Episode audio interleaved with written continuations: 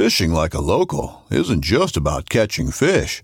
It's about connecting with the environment and the people who call it home. It's about hearing the stories and traditions that have been passed down for generations and sharing unforgettable moments with the people you meet along the way. Fishing like a local is having an experience that stays with you forever. And with Fishing Booker, you can experience it too, no matter where you are. Discover your next adventure on Fishing Booker. This upcoming concert season will be all about the boots, and Tecovas is your stop for the best in Western style. Tecovas has seasonal and limited edition offerings this spring and summer, including men's and women's boots, apparel, hats, bags, and more.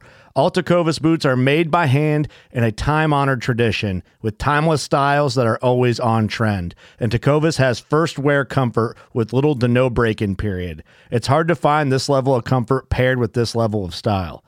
Stop by your local Tecova store, have a complimentary drink or two, that's WCB style, and shop new styles. The smell of fresh leather and friendly staff are at your service. Many stores even have leather custom branding to make your boots truly personalized. And with regular live music and events, there's no in store experience like it. If you can't make it into a store, just visit tecovas.com. That's T E C O V A S.com. They offer free shipping on all boots, as well as free returns and exchanges, and ship right to your door. Go to tecovas.com and find your new favorite pair of boots today.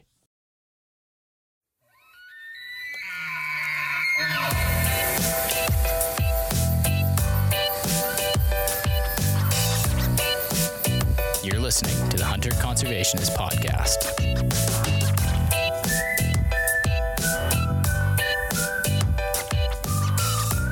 So last episode, uh, we had a couple of big announcements, and uh, it was episode 100, which was uh, a huge milestone for us to reach reach that, and also it was the inaugural launch of the Hunter Conservationist podcast, uh, being the flagship podcast for Blood Origins Canada.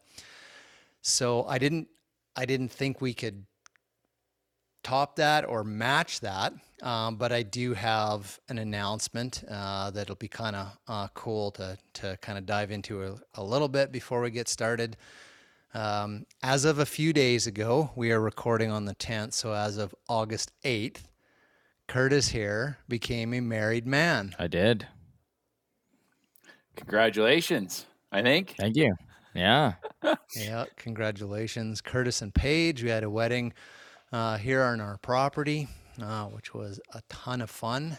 Uh, my nephew, Curtis's cousin, there was a DJ, and so he had like all the big mixing and soundboard stuff in the speaker that's like the size of a storage bin there, and and um, luckily because we're out in the countryside, but we do have acreages around us that uh, none of our neighbors came by and uh, the police didn't drive down the driveway. So um, hopefully they all know that because uh, we had a wedding here, exactly the same thing, almost a year to the date uh, when Curtis's sister got married on the property. So hopefully our neighbors know that we've only got two kids and Curtis was the last one. No so, more parties. So yeah, no no more parties like that. At least when we're not home. Um, so before we get into into tonight's topic, Jesse, do you have any um, marriage inv- advice to impart on on Curtis?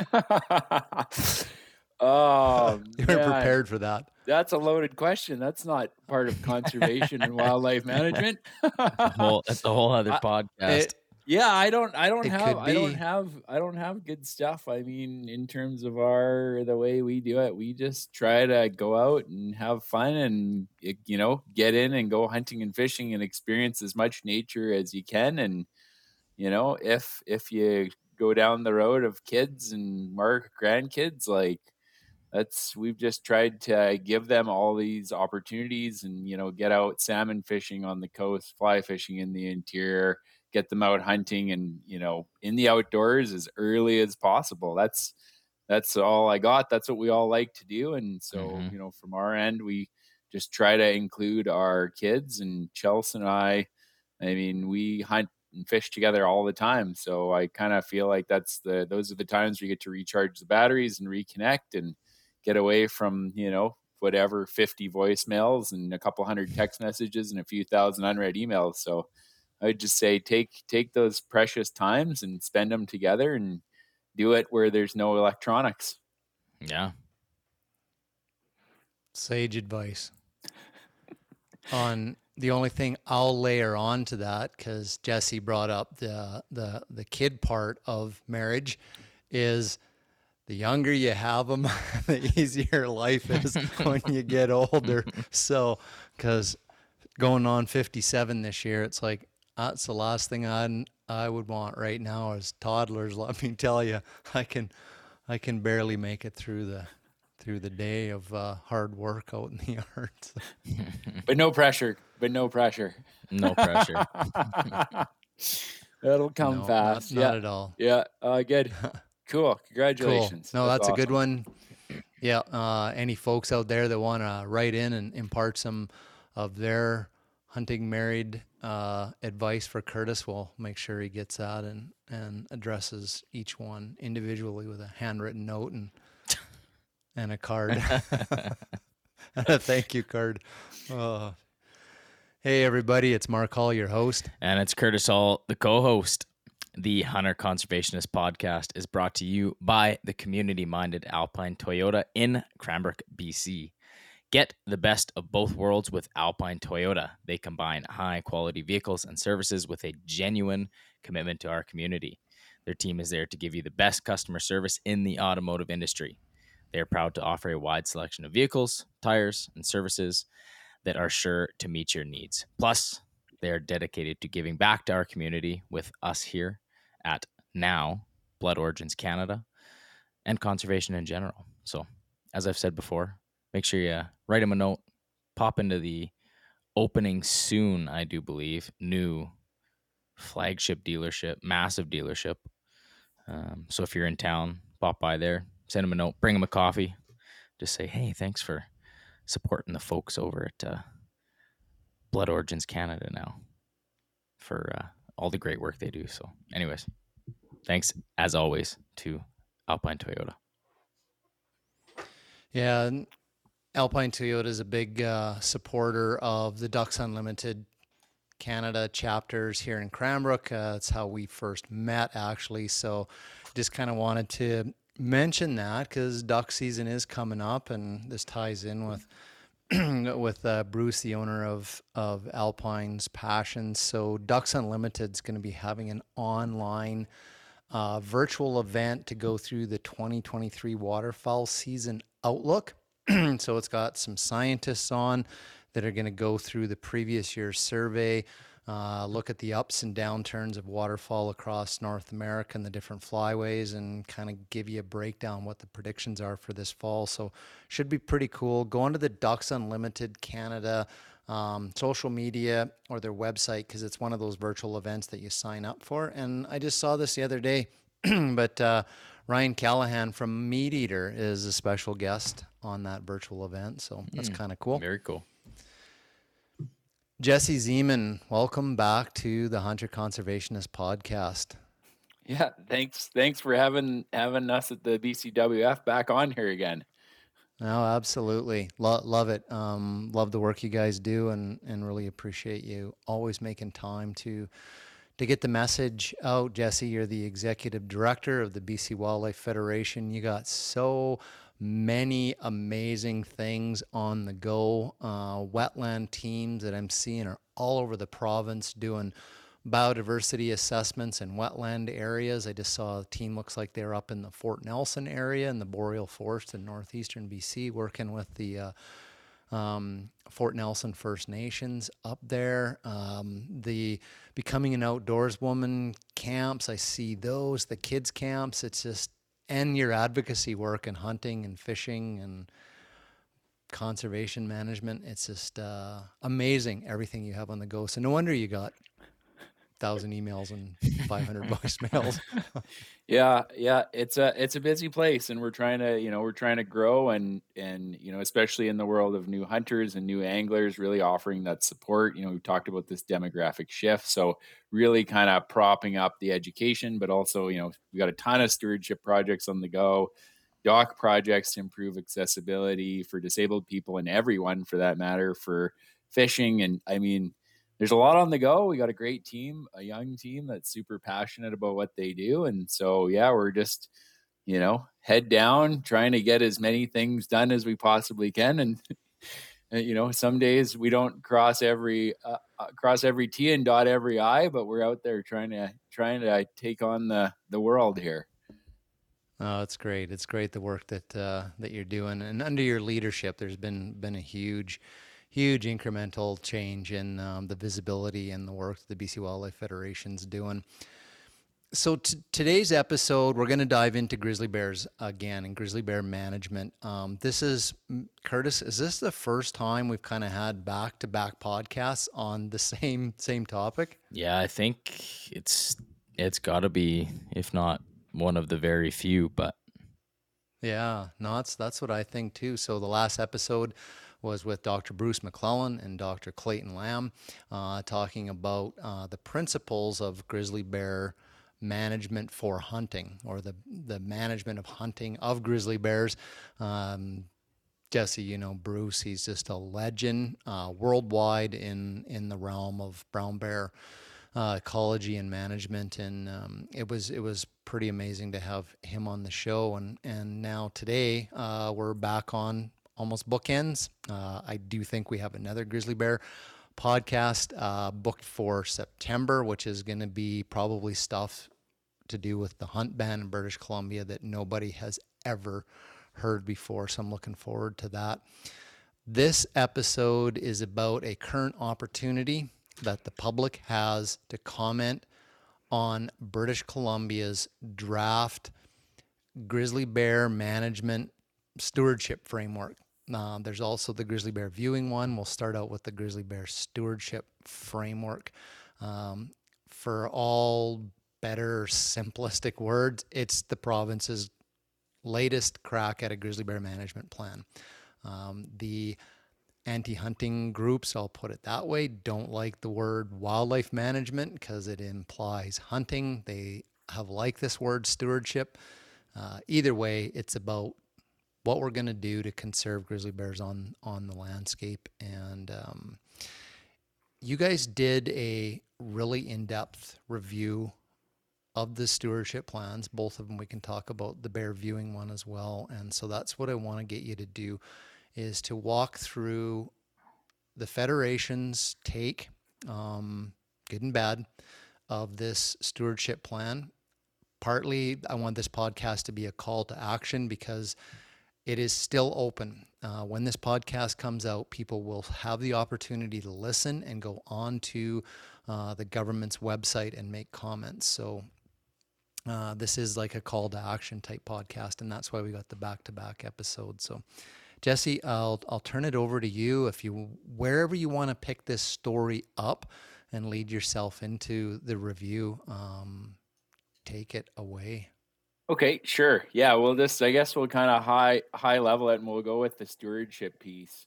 Um, you know, we've talked about this before, right? And so it doesn't matter if it's grizzly bears or mountain caribou or mule deer or steelhead. You know, we we basically need three three things to take care of anything air, water, land, fish, and wildlife, right? We need funding.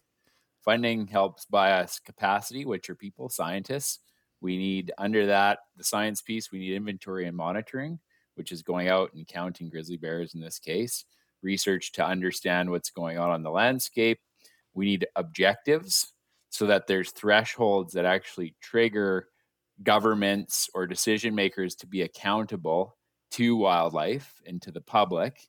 And then we need under that we need like social support. So that's kind of the governance piece of how does the public engage? How do first nations engage? How does everybody feel like they have a say in what's going on? And so that's like the broad way that we think about taking care of any kind of renewable resource and so i'll start right out of the gates with the funding and capacity one right uh, we published an op-ed just recently uh, tied into floods and fires. And of course, you know, we've got the worst fire season on record. Uh, there's fires all around us right now in the Okanagan. Uh, you guys, you, have had a few fires this year. I don't know why the Kootenays is lagging behind regularly.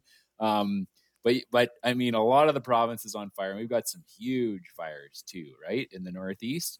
So, bottom line here is that the province, over the last 40 decades, when we went through the provincial budget and we talk about renewable resource management, 2022 is the worst year on record as a proportion of the budget. So, when we look back into the 70s and the 80s, you know, uh, even when we had like major issues with inflation, super high unemployment rates, the province of British Columbia was still spending, you know, four to five percent of its budget every year to take care of renewable resources. So that's everything land, air, water, fish, and wildlife. By 2022, it was down to just over 1%. So, like, right out of the gates, this whole like construct of how we take care of these resources, you know, the first thing you need is money. And what our provincial budget shows us is that essentially the money that's set aside or that was set aside to take care of that has been reduced by like 75% or more.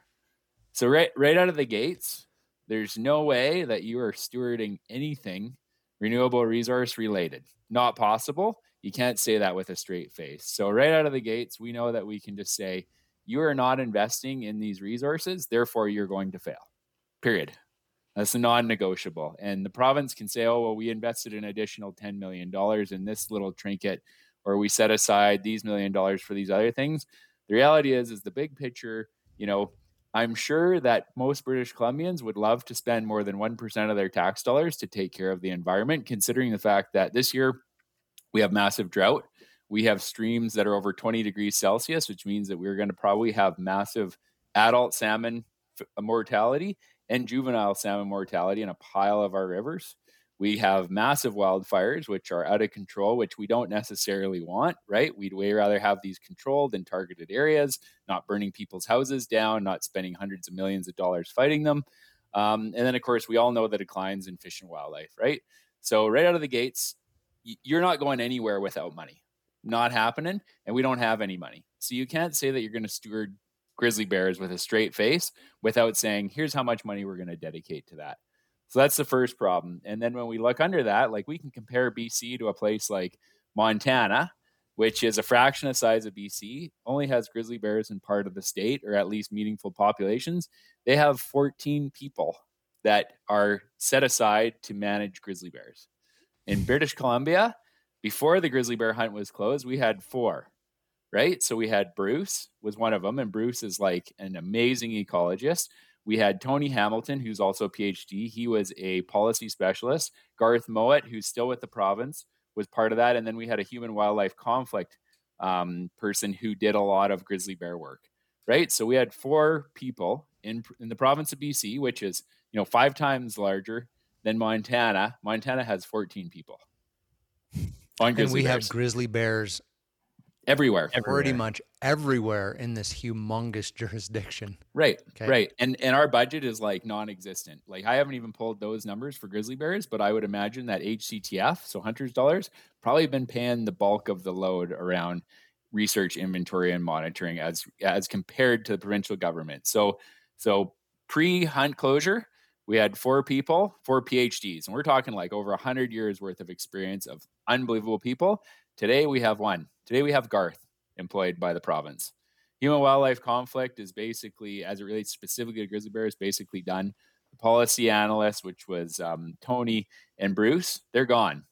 So over the last six years, we've lost well over a hundred years worth of like unbelievably experienced, knowledgeable, talented researchers, and the province hasn't replaced them.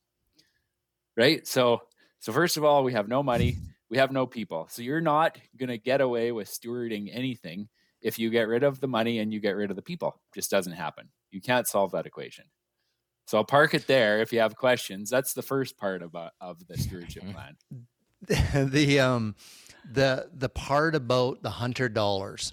So uh, for folks that don't know, in British Columbia, there is a conservation surcharge on hunting tags, hunting licenses, uh, fishing licenses and trapping licenses and guide outfitter licenses that go into a dedicated fund. It's not all the money; it's it's a like a tax on our license charges, and then that money's reinvested through an organization uh, that's at arm's length to the government. So I actually, it, this doesn't include 2023, but since the grizzly bear ban, the Habitat Conservation Trust Fund has invested, I believe it's a, just a bit over $450,000 of hunters, outfitters, uh, and trappers' dollars into grizzly bear conservation and research. And there's no hunting. They're taking our money.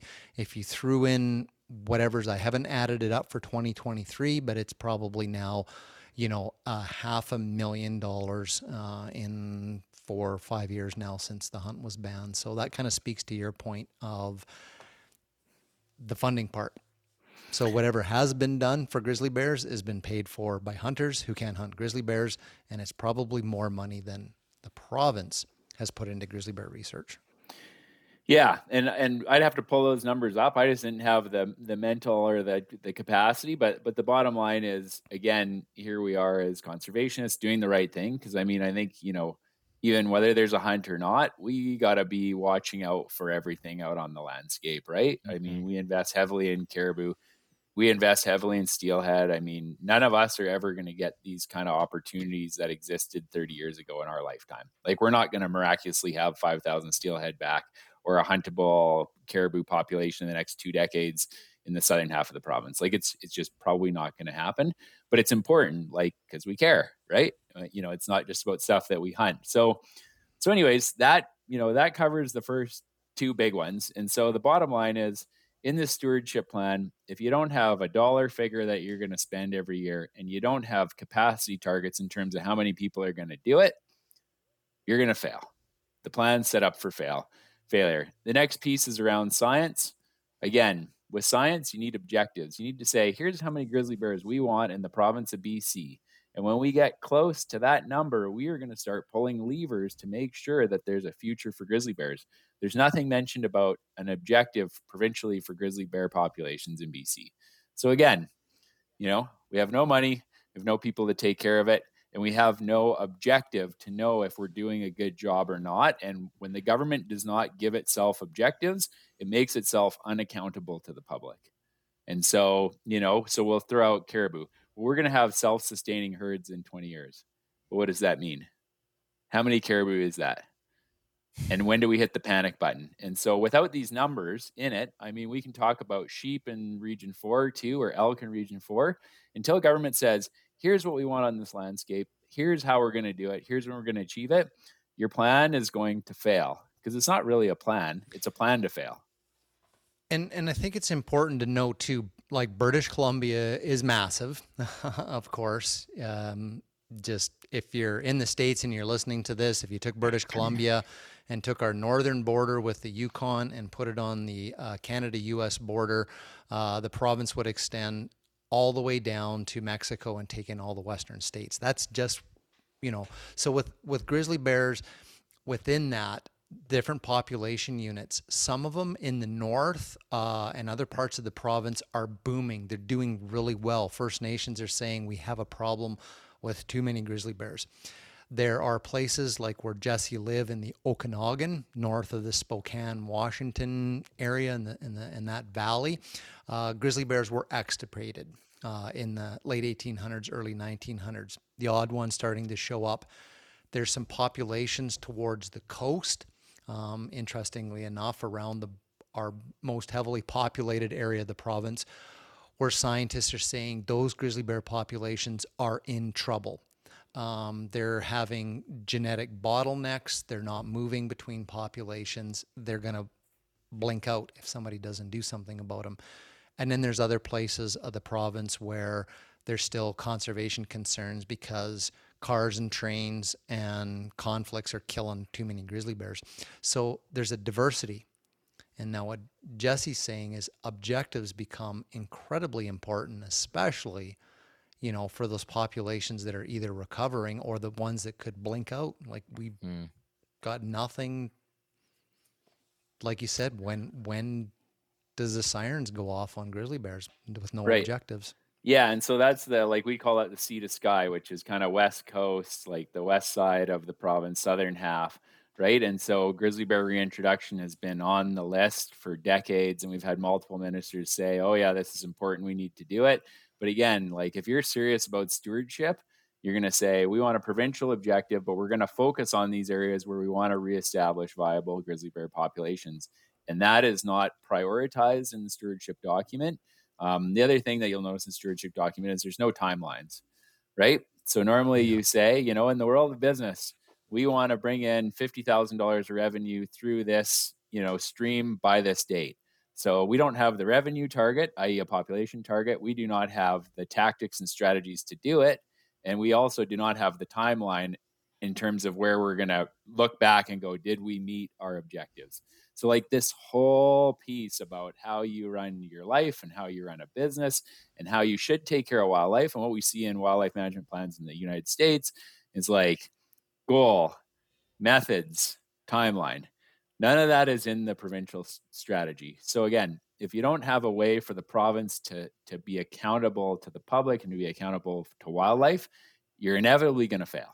Like that's just again another outcome of a lack of planning. Um, the other thing on the science side, of course, the grizzly bear hunt did bring in a lot of science. Right? There's a whole bunch of data that's collected in terms of harvest, age. They can do a whole bunch of genetic analysis when they take hair. So there's a whole bunch of positives that came from the hunt in terms of data that is now missing, right? Um, and I'm going to switch gears a little bit onto the social side. You know, we have this kind of this umbrella thing called Together for Wildlife in the province of BC, which is supposed to bring everybody together. You know, there's a bunch of values and principles around it and using science and all the rest of that. And, you know, as it relates to grizzly bears specifically, you know, I am not going to speak on behalf of individual First Nations, but I can say that the nations that we've engaged with outside of the coast all want a grizzly bear hunt back, a licensed grizzly bear hunt.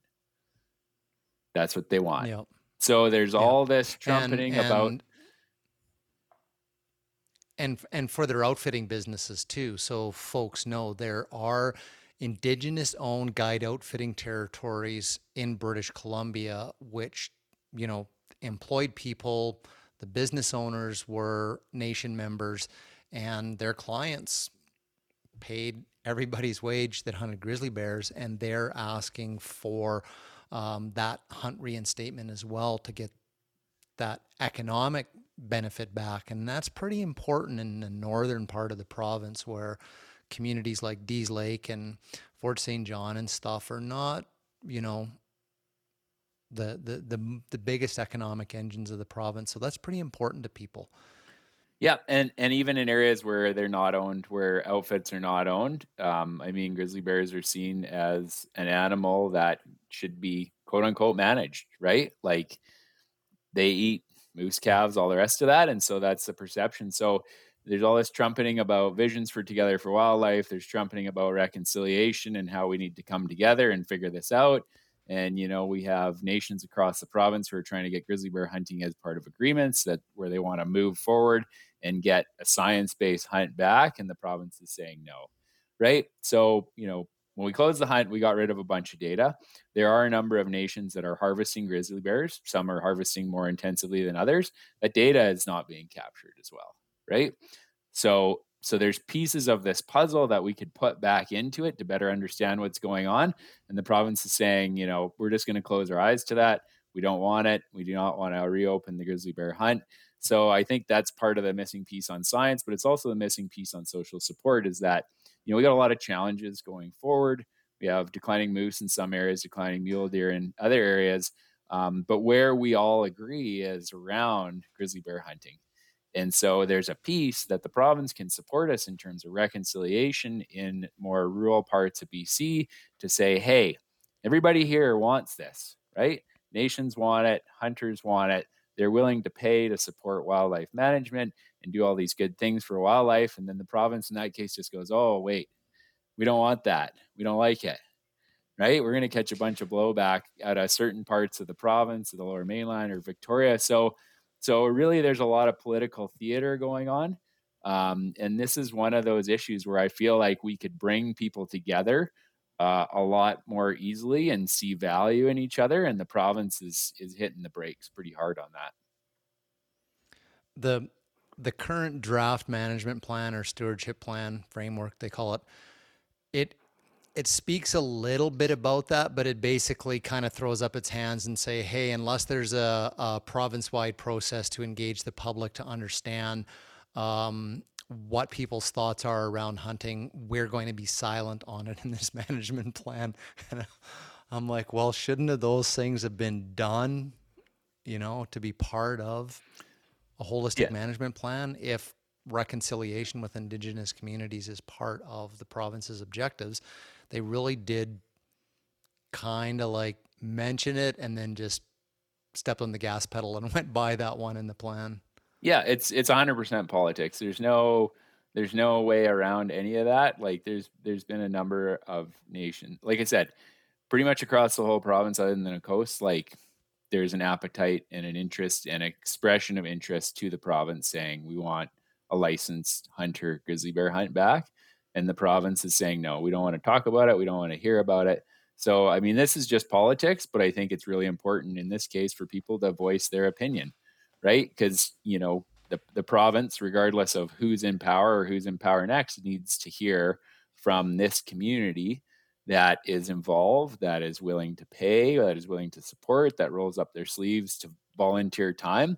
Because I mean, a lot of the folks that are going to be replying to that are going to be sourced from all over the world.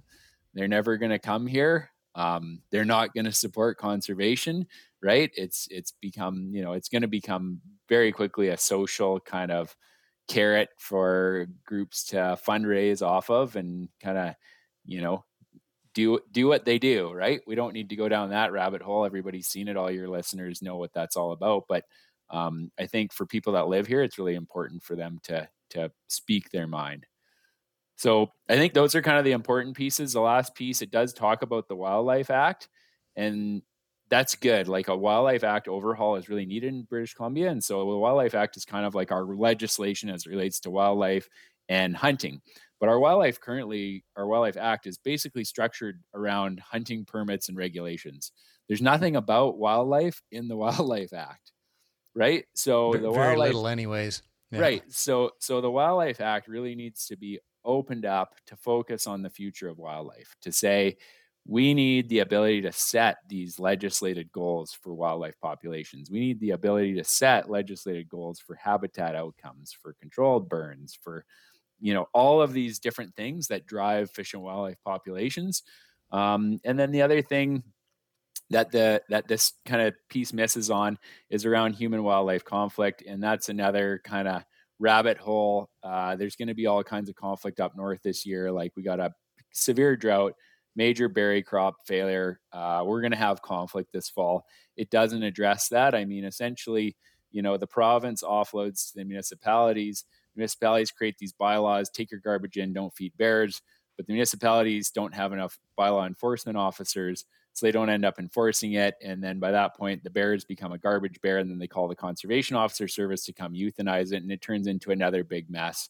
Um, you know that's tangential to kind of a lot of your listeners probably but it's really important again that if we're going to have laws that deal with these kind of conflicts and say here is how we're going to deal with people that have leave their garbage out all over the street or in front of their house and there's a bear eating it every single day like if you're going to have laws that say you're going to deal with those people then you got to have funding and capacity to have bylaw officers go out and deal with it so again like don't give us the theater and say oh well we've passed a law everything's great you actually have to support those laws with people who can go out and enforce them so that's, you know, probably not going to be like meat and potatoes for your listeners, but it's also something to think about as it relates to grizzly bear, grizzly bear mortality. And especially when we had a grizzly bear hunt, you know, some parts of the province, like the Elk Valley, a lot of those bears ended up dying in human wildlife conflicts because people were not managing attractants properly. And of course, the way we manage grizzly bears is if people are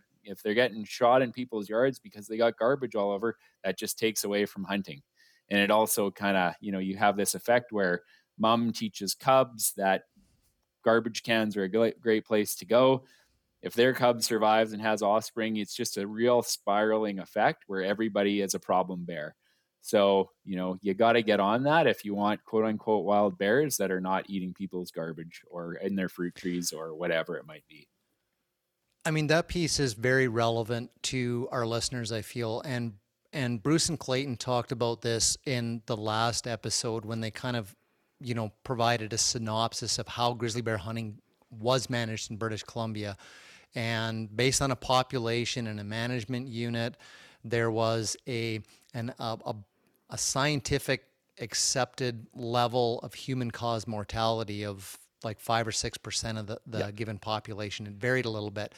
Now there was hunting, but when bears got ran over by cars and trains and killed in conflict, then that came out of the hunter's quota, and there were, the hunts were shut down sometimes, sometimes upwards of two years.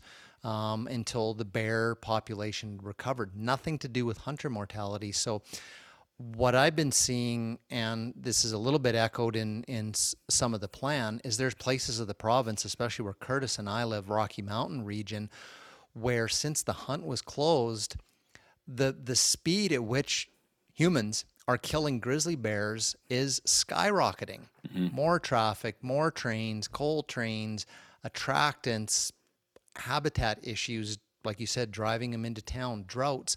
So if hunters aren't part of or don't care about that piece of like helping to solve and they and they are in places solve this human bear conflict we'll never reach a point where we may have a government that says okay we can talk about this again scientists are just going to say no hunt because there's no quota available because you got to get get a handle on this accidental killing a bear. so i i think that is an important piece hopefully people made the connection there between what Jesse said with human conflict and and the possibility of hunting in the future. Yeah, I think that's yeah, I think that's good. And I mean, the other piece on this is like when we line up all these dominoes, right? And we talk about human conflict and no resources, and we talk about a lack of sign. Like you know, the the question really comes is, does the government really care? Like, does the province of British mm-hmm. Columbia genuinely care about bears, or did the province of British Columbia really just care about getting rid of bear hunting? And the data tends to suggest it was just about getting rid of bear hunting. Right? Well, it was an election promise. So yeah. that's yeah. the answer right there originally, yeah. right? Fair enough. But I guess that's, you know, when you think through these different themes and what needs to be in place and the commitments that you need, and like, you know, some of these issues around human wildlife conflict and bear conflict, like in the East Kootenays, it's like it's a major issue right? And so when you have major issues, again, this is what goes on in Montana and the YCDE where they have all these grizzly bears. Like they have tons of conflict there. And they have people chasing bears around and spending a bunch of money, but that's what it takes. Like like if you do not want bears to be killed by the conservation officer service, you can't have garbage in your yard. Right? And you know, the carrot, we've tried the carrot. There's public education out there for some people it's not getting through to them and so you got to use the stick but if there's no one out there that's carrying a stick to enforce it this problem gets worse and i do i do think you know part of the discussion when the grizzly bear hunt was closed is that this behavioral change um, you know and like bruce bruce you know he had individual bears some were way more visible than others. And you know this was val used to talk about this all the time val geist when you talk to him about it. Like from his perspective you need people out hunting grizzly bears inefficiently, which is kind of like how we hunt, not that well, to to to keep kind of like pressure on these bears so that they don't they don't become bold, right? So there's like I mean, and this takes generations, but we've already seen it with garbage bears where mom teaches offspring bad habits and everybody ends up in the system and they end up getting killed. So there may be something to it. It's going to require time and a way more input effort into science, but with with with no hunting pressure on them and no kind of mechanisms for them to deal with people. This is interior bears I'm talking about, not coastal bears. But I, I mean, part of what we discuss is like I kind of expect this conflict to get worse over time. Like if it's just hands off all the time, if there's no deterrent, we could just end up having more problem bears, which means we euthanize more bears, which means, you know, the conservation officer service takes more and more flack from the public because there's groups fundraising off of killing bears. Like it becomes a bit of a vicious circle. Mm-hmm. Yeah. Yeah. and you know, we're we're not that different than the east slope of the Rockies in Alberta. Uh, fewer bears, they are recovering. You know, they're they're doing well, but like last summer uh, and unfortunately, this summer. Like they've had some really serious conflicts, some attacks, some fatalities in in Alberta, and you know, I would maybe guess for the Rocky Mountains there are more people in the foothills closer to Calgary that are recreating in grizzly bear country than there is on the west slope where Curtis and I live because we just don't have a city of like three or four million people like Calgary that's that's that close to the mountains. But our population is growing, and I think it's only a matter of time, like you said, where these two things are going to collide, and and we're going to see some more serious uh, conflicts with humans in in the southern part of BC as well, just because of the density of both bears and and people. So, yeah, yeah. So those are things we can f- learn more about and maybe talk about in ten or fifteen years. But yeah, I think that that that covers it was, it was, most of it. It was pretty interesting in in the last episode with with Bruce and Clayton, but they were not shy in basically saying, from a science perspective and our understanding of grizzly bear populations and what they were doing, and our ability to be on the pulse of them management wise, push forward, pull back, you know, sort of concept. The grizzly bears, from a conservation perspective, were better off when there was hunting in this province because the province was investing in science of populations now they're not, and and that, that was, I think, a pretty important message to get mm-hmm. out there. Um, that hunting's not just about killing a bear; it's about the conservation of this species, and I think I agree with it as well. Yeah. Um, yeah, and it, and it ties off. it ties into the social value of wildlife too, right? Like like part of part of what hunting does is gives wildlife value, so people tend to appreciate it more. And so, you know, there's a time a long time ago where people were just like, wipe out the grizzly bears, they have no value. Right. And so there's there's a piece in there too where you lose social value. Another prime example of that is town deer in Cranbrook and Kimberley. People hate town deer, right? Therefore they hate deer. I am running them, my friend's running them over. It's chasing my friend's stroller. It killed my friend's dog. That is not good for wildlife. Like it really yeah. isn't. Like like I want people to And then be, you see these and you uh, see these stories in the news of, of a deer in some town somewhere with a crossbow bolt stuck through the side of its face or something. And it's like, that's not hunters. Right. Yeah. But I, I think, you know, I, I would much prefer people seeing deer and being like, oh, there's a deer. That's awesome. Rather than I hate deer. It's living in my yard or there's a grizzly bear that won't leave me alone like those are those when you lower the social value of wildlife when wildlife becomes pests like they're not those are not tied to good outcomes right so uh, you know we're constantly thinking about how do we generate value for wildlife and certainly like hunting did help that and it and it like you know hunting and ranching because you know there's lots of ag producers that have conflict um, a lot of those things get lowered like people's perception of these species. Same with elk. I mean, half of your guys' trench now is fenced off with eight foot fences because elk were perceived as having no value because they just ate the crops all year. So, so there's a big piece that we got to keep be mindful of around like the social support for wildlife and not making it seem like a pest. And I think that that you know I'm worried that that will be kind of a bit of a more of a long run too. Um, with grizzly bears, we're certainly seeing it with town deer. 100% across the province. And I think we are seeing it with grizzly bears in the last four or five years in this province as well in rural communities. And and this is where I've talked to Dr. Clayton Lamb about this is we we are in desperate need to support grizzly bear management in the province of a really comprehensive social survey to look at attitudes of people, not just hunters and whether they want the hunt, but like Clayton said, um, various scenarios uh, for communities and people and trade offs. You know, if you had this, are you willing to like these sorts of things? Because the intolerance also comes, I believe, from the non hunting community. And it's like they're constantly living uh, with bears. Um, they fear them in their communities. They're wrecking their stuff. How are those people's attitudes changing towards the bears?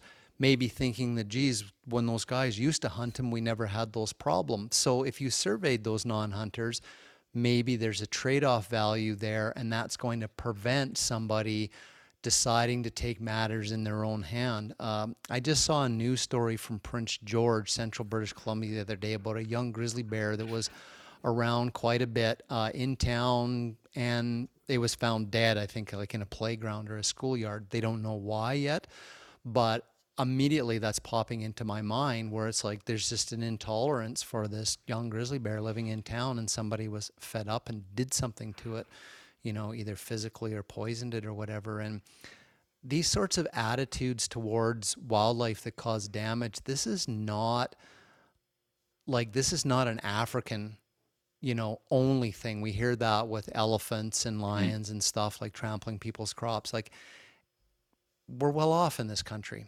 Mm. But I think it's happening here as well. And I've always said there may be a role for hunting, even if it's a placebo effect. Um, Eh, but we don't know. We don't have the social science to help guide management, and that was a piece I saw that was missing here as well.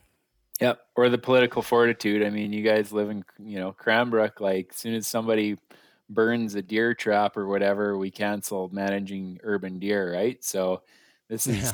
you know like people don't people want quick, easy solutions and uh, I mean, trade offs is the jam of ec- economists. Like you hit the nail on the head. I, am 100% on board, but um, it requires political fortitude, a lot of this stuff too. Right? Yeah, absolutely. Absolutely. And I think you nailed it on the head. Like, I mean, does the government really care? Uh, where's the funding?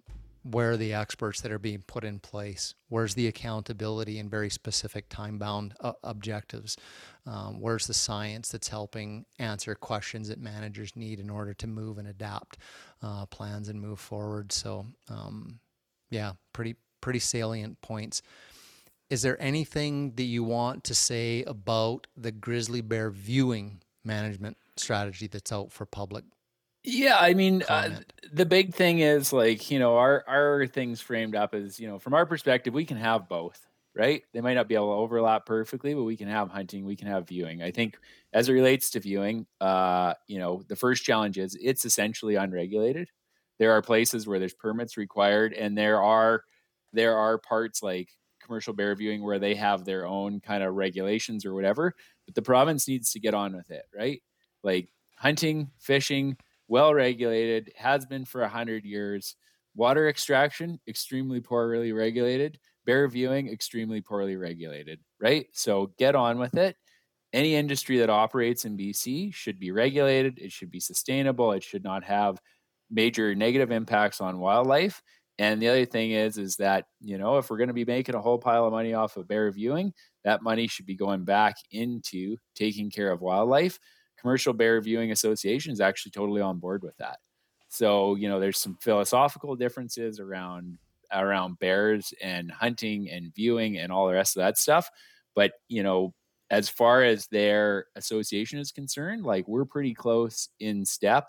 I think the big thing is you know don't exclude the public which is a big concern of ours as it relates to where the province is going with fish and wildlife management and things like bear viewing where it's like the public's not allowed in here, but if you have a guide, you can go. So that's a concern on our end. Doesn't matter if it's grizzly bears or whatever it is. Um, but I think as it relates to regulation, like that is way overdue in this province. And the fact that they're taking such a long time blows my mind because, you know, in the world of hunting, we got a, you know, synopsis. It's like, I don't know, probably 90 pages long in a wildlife act that tells us how to behave, when and why. I think, you know, ecotourism and bear viewing definitely need to have the same kind of regulation and legislation. Yeah, yeah. And the conservation surcharge that's legislated. Mm-hmm. So everybody yeah. that's out there on yeah. the land is is paying. Yeah, and and it's interesting because like you know the bear bear viewing so like they're on board with that. To be honest, they already have they already have their own for their membership, and they dictate where the dollars go and stuff like a voluntary one. But uh, I, I will give them kudos for that. Like they recognize there's a bigger picture and they recognize that, you know, if there's no berries and there's no salmon and we're wiping bears out all over the province with trains and, and cars, no one's going to get to watch a grizzly bear. No one's going to get to hunt a grizzly bear. And so we better all get on the same page and start worrying about grizzly bears. Yep. Yep. Curtis, in in in your group, your friends and stuff, has anybody mentioned like the grizzly bear management plan that's out there? Is it on your friends' radar screens? This is one of the I mean one of the reasons why we're doing this, but are these things in the way that the government puts it out there really reaching people like like you guys, like young young hunters? No, I I don't think so, and I think that's one of the great things about uh, you know organizations like uh, BCWF and and um, BHA and all that is they do a good job of of making these issues known. Where had nobody said anything or said, "Hey, comment," um, just as far as the provincial government is putting these things out there, it would have came and went. And you know, I'm fortunate enough to be, excuse me, involved with this, so I get all this stuff coming down as it happens. But there's, I think, a lot of, especially younger folks out there. Uh, who are you know busy young families working whatever that just don't have the time to to sit and follow this stuff that it just passes passes by if it was if it wasn't for uh, for folks trying to get it out to them. So I think there could definitely be hmm. a, a better job via the government on on making people aware that these things are available for public comment and yeah they do get kind of buried on a you know like this this opportunity to comment on the grizzly bear management strategy like you go on to uh, I'll, I'll put the link in the show notes uh, for folks and I'll get it out on social media. But like you land on that page and it is not a wildlife page. It is not a wildlife management place page. There's stuff about social services and, and income things and, you know, and all these different issues that the province is asking for public input into. And you scroll your way down and it's like, oh, gee, there's a picture of an animal. Oh, grizzly bear management strategy, public input. And so it, it's, and I'm not going to say like it's being buried in with this other stuff, but it's like, geez, people in our field want to go to like the hunting and trapping page, right? And yeah. see their stuff there uh, if they seriously want the voice of uh, the hunting conservationist community. So, uh, yeah, I appreciate that that's probably not engaged BC or together for BC or whatever the the um, the Instagram pages that the province puts all this stuff out is probably not on the feed of most young uh, uh, hunters and, and fisher and backcountry men and women in the in the province. So it's pretty, you know, I guess that's what we're going to try to get the message out. So yeah, uh, yeah, exactly. Jesse, I think that's I think that's why you, you I mean part of one of the many reasons you joined a conservation organization, right? So that you know what's going on so you have a voice like we you know we talked about this before you know these these things don't just happen on their own right? Like all of these big changes as it relates to regulations and legislation and moving the needle for fish and wildlife like it's not going to happen with 300,000 people that don't join organizations. Like you need people who are committed who want to know what's going on who are going to spend you know for this one you could spend 20 minutes fill it out, get it shipped off, right? You could spend another two minutes to send a note to your MLA. So it's not super time consuming, but I think you do have to be in the loop, right? You're not you're not yeah. going to catch this. You're not going to just catch this following uh, you know hunters and anglers uh, you know random individuals who have a tv show like this is not going to come up on your feed right so i think that's that's why you join conservation organizations so you can be in the loop and so you have someone who takes your voice to Victoria and to Ottawa, and so that you can express your voice as well and be informed. I think it's really. I, I mean, I just I didn't realize it as much before, but you know, the more voices you add, the bigger your team is, the more likely you're going to have success for sure. Absolutely, and we've said it once, we've said it a hundred times here. Uh, we encourage everybody in Canada to at minimum belong to your provincial or territorial wildlife federation or association because they are generally the largest, longest standing, with the best relationships to government to speak to ministers on matters of importance to uh, hunters and trappers and anglers in the province If you want to join the other groups because they're a very specialized, species specific uh, type group, maybe more hunting focused, that's amazing too. That's a great part of what we do. But organizations like the BC Wildlife Federation, the Ontario Federation of Anglers and Hunters, who people that wear suits and go to parliament buildings and talk to elected officials on your behalf, please join those organizations as, as well um, mm-hmm. and mm-hmm. And and let them let them do the work let them do the heavy lifting and then do your part when they ask you to step forward fill out a questionnaire uh, talk to a your local elected official absolutely fundamental to the future of hunting in canada Jesse, thanks so much for coming on on the show. Uh, I really want this episode, and I'm gonna um, prop this up on social media to be a call to action. Uh, don't leave this episode uh, and just go cool. Um, please go to the show notes. Uh, Google Engage BC. You'll find the government website. I'll put the link up. Uh, go find the Grizzly Bear Stewardship Framework Plan. Uh, it's a questionnaire, is how you actually give your input. So they ask you questions about what you think of the stewardship framework. You may spend a bit of time uh, perusing the document, answer the questions. And if there's something you don't like, there's an opportunity for you to say why. Uh, I think go back and listen to Jesse at the start of this. Your key things were there's no dedicated funding for anything to do with natural resources in the province, uh, let alone grizzly bears. Uh, so that's like major fail out of the gate there. There's no dedicated scientists like you know we used to have, and there's no clear objectives, uh, time-bound objectives to keep government accountable uh, in in uh, grizzly bear management. And there's this piece about ignoring the indigenous communities in the province that are saying we would like to have licensed hunting back in uh, in our traditional territories. Address that when you have the opportunity. There is a chance in this stewardship document for a pro grizzly bear hunting voice. Please, please go on and fill the survey out and make it well known that you're advocating on behalf of hunting and as a hunter. I'm following other groups who are anti hunting, that were involved in shutting the hunt down, and they are absolutely bombarding the government.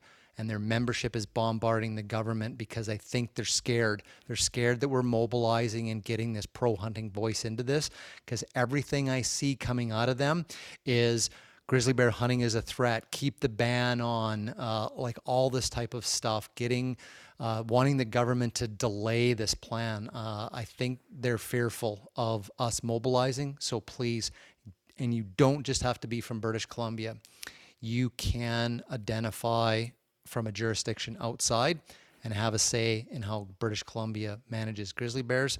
If you're from outside the country and you've ever come to British Columbia to hunt with an outfitter here, you have a vested interest in this. And we want to hear from you in this management plan because when you came here and hunted with your outfitter, you paid a conservation fee on your tags and licenses that went into that fund that I talked about that have been paying for grizzly bear conservation and research since the hunt was taken away from your outfitter. So, in my opinion, you are entitled to have a say here because some of your money is still helping grizzly bears to this day. So, please, um, go on the website and make your voice heard. Uh, originally, the closing date was August 18th. Uh, it looks like now the government, from from some flack for some people, have extended it to September 8th. Uh, we will follow up and clarify that. But as soon as you listen to this podcast, please uh, click on the link and go take action. All right, Curtis, take it away. Right on. The Hunter Conservationist podcast is brought to you by Alpine Toyota in Cranbrook, BC. Like I said, give them a shout. Say, hey, thanks. I think two episodes back to back, they should be hopefully coming out now with the maybe a double grizzly bear, one side each episode one side with this one, one side with the last oh, one, the oh, on double the, grizzly the, bear wrap. Yeah. On the Tacoma wrap. Yeah. yeah, something, yeah. something like that. So, yeah, if the truck's going one way down the road, it's episode 100 on grizzly bear hunting management. And then on the other side, it's like, hey, make your voice heard in grizzly bear management. Grizzly bear so. 100 and 101. There you go. So, anyways, as always, thanks to the folks at Alpine. It uh, we appreciate the continual support from them down there. So. Thank you. And Jesse, thank you to you. Thank you to the BC Wildlife Federation uh, and all that you do, uh, and for the time to come on this show and fill people in on what your position and analysis of the draft grizzly bear management framework for the province. Thanks so much. Awesome. Well, thanks for having us on, Mark and Curtis, and congratulations on two fronts and yeah, looking forward to seeing some pictures of all your exciting adventures. It's awesome. All right. And uh, look forward to the next topic to have you on the show. Uh, people, uh, people love you on the show. We always get great comments back. The uh, our hunters willing to pay one on the moose um, uh, tag issue and your master's thesis got a lot of great feedback on that. People were like, "That was good." Okay. That was one of my favorite episodes. That's some of the feedback we've got. So cool. Well, we're now it's going to have you on the show. Now we're on to the doing. Like the doing part is where we need to spend all of our time now making it happen. So yeah, you bet. Mm-hmm. We'll keep at it. Mm-hmm. Cool. Uh, thanks. If you're uh, live in the province of British Columbia, join the BC Wildlife Federation. Help them uh, amplify your voice elsewhere in the country. Join your provincial uh, association or federation. All right, folks, thanks for listening, and we will see you in the next episode. Bye.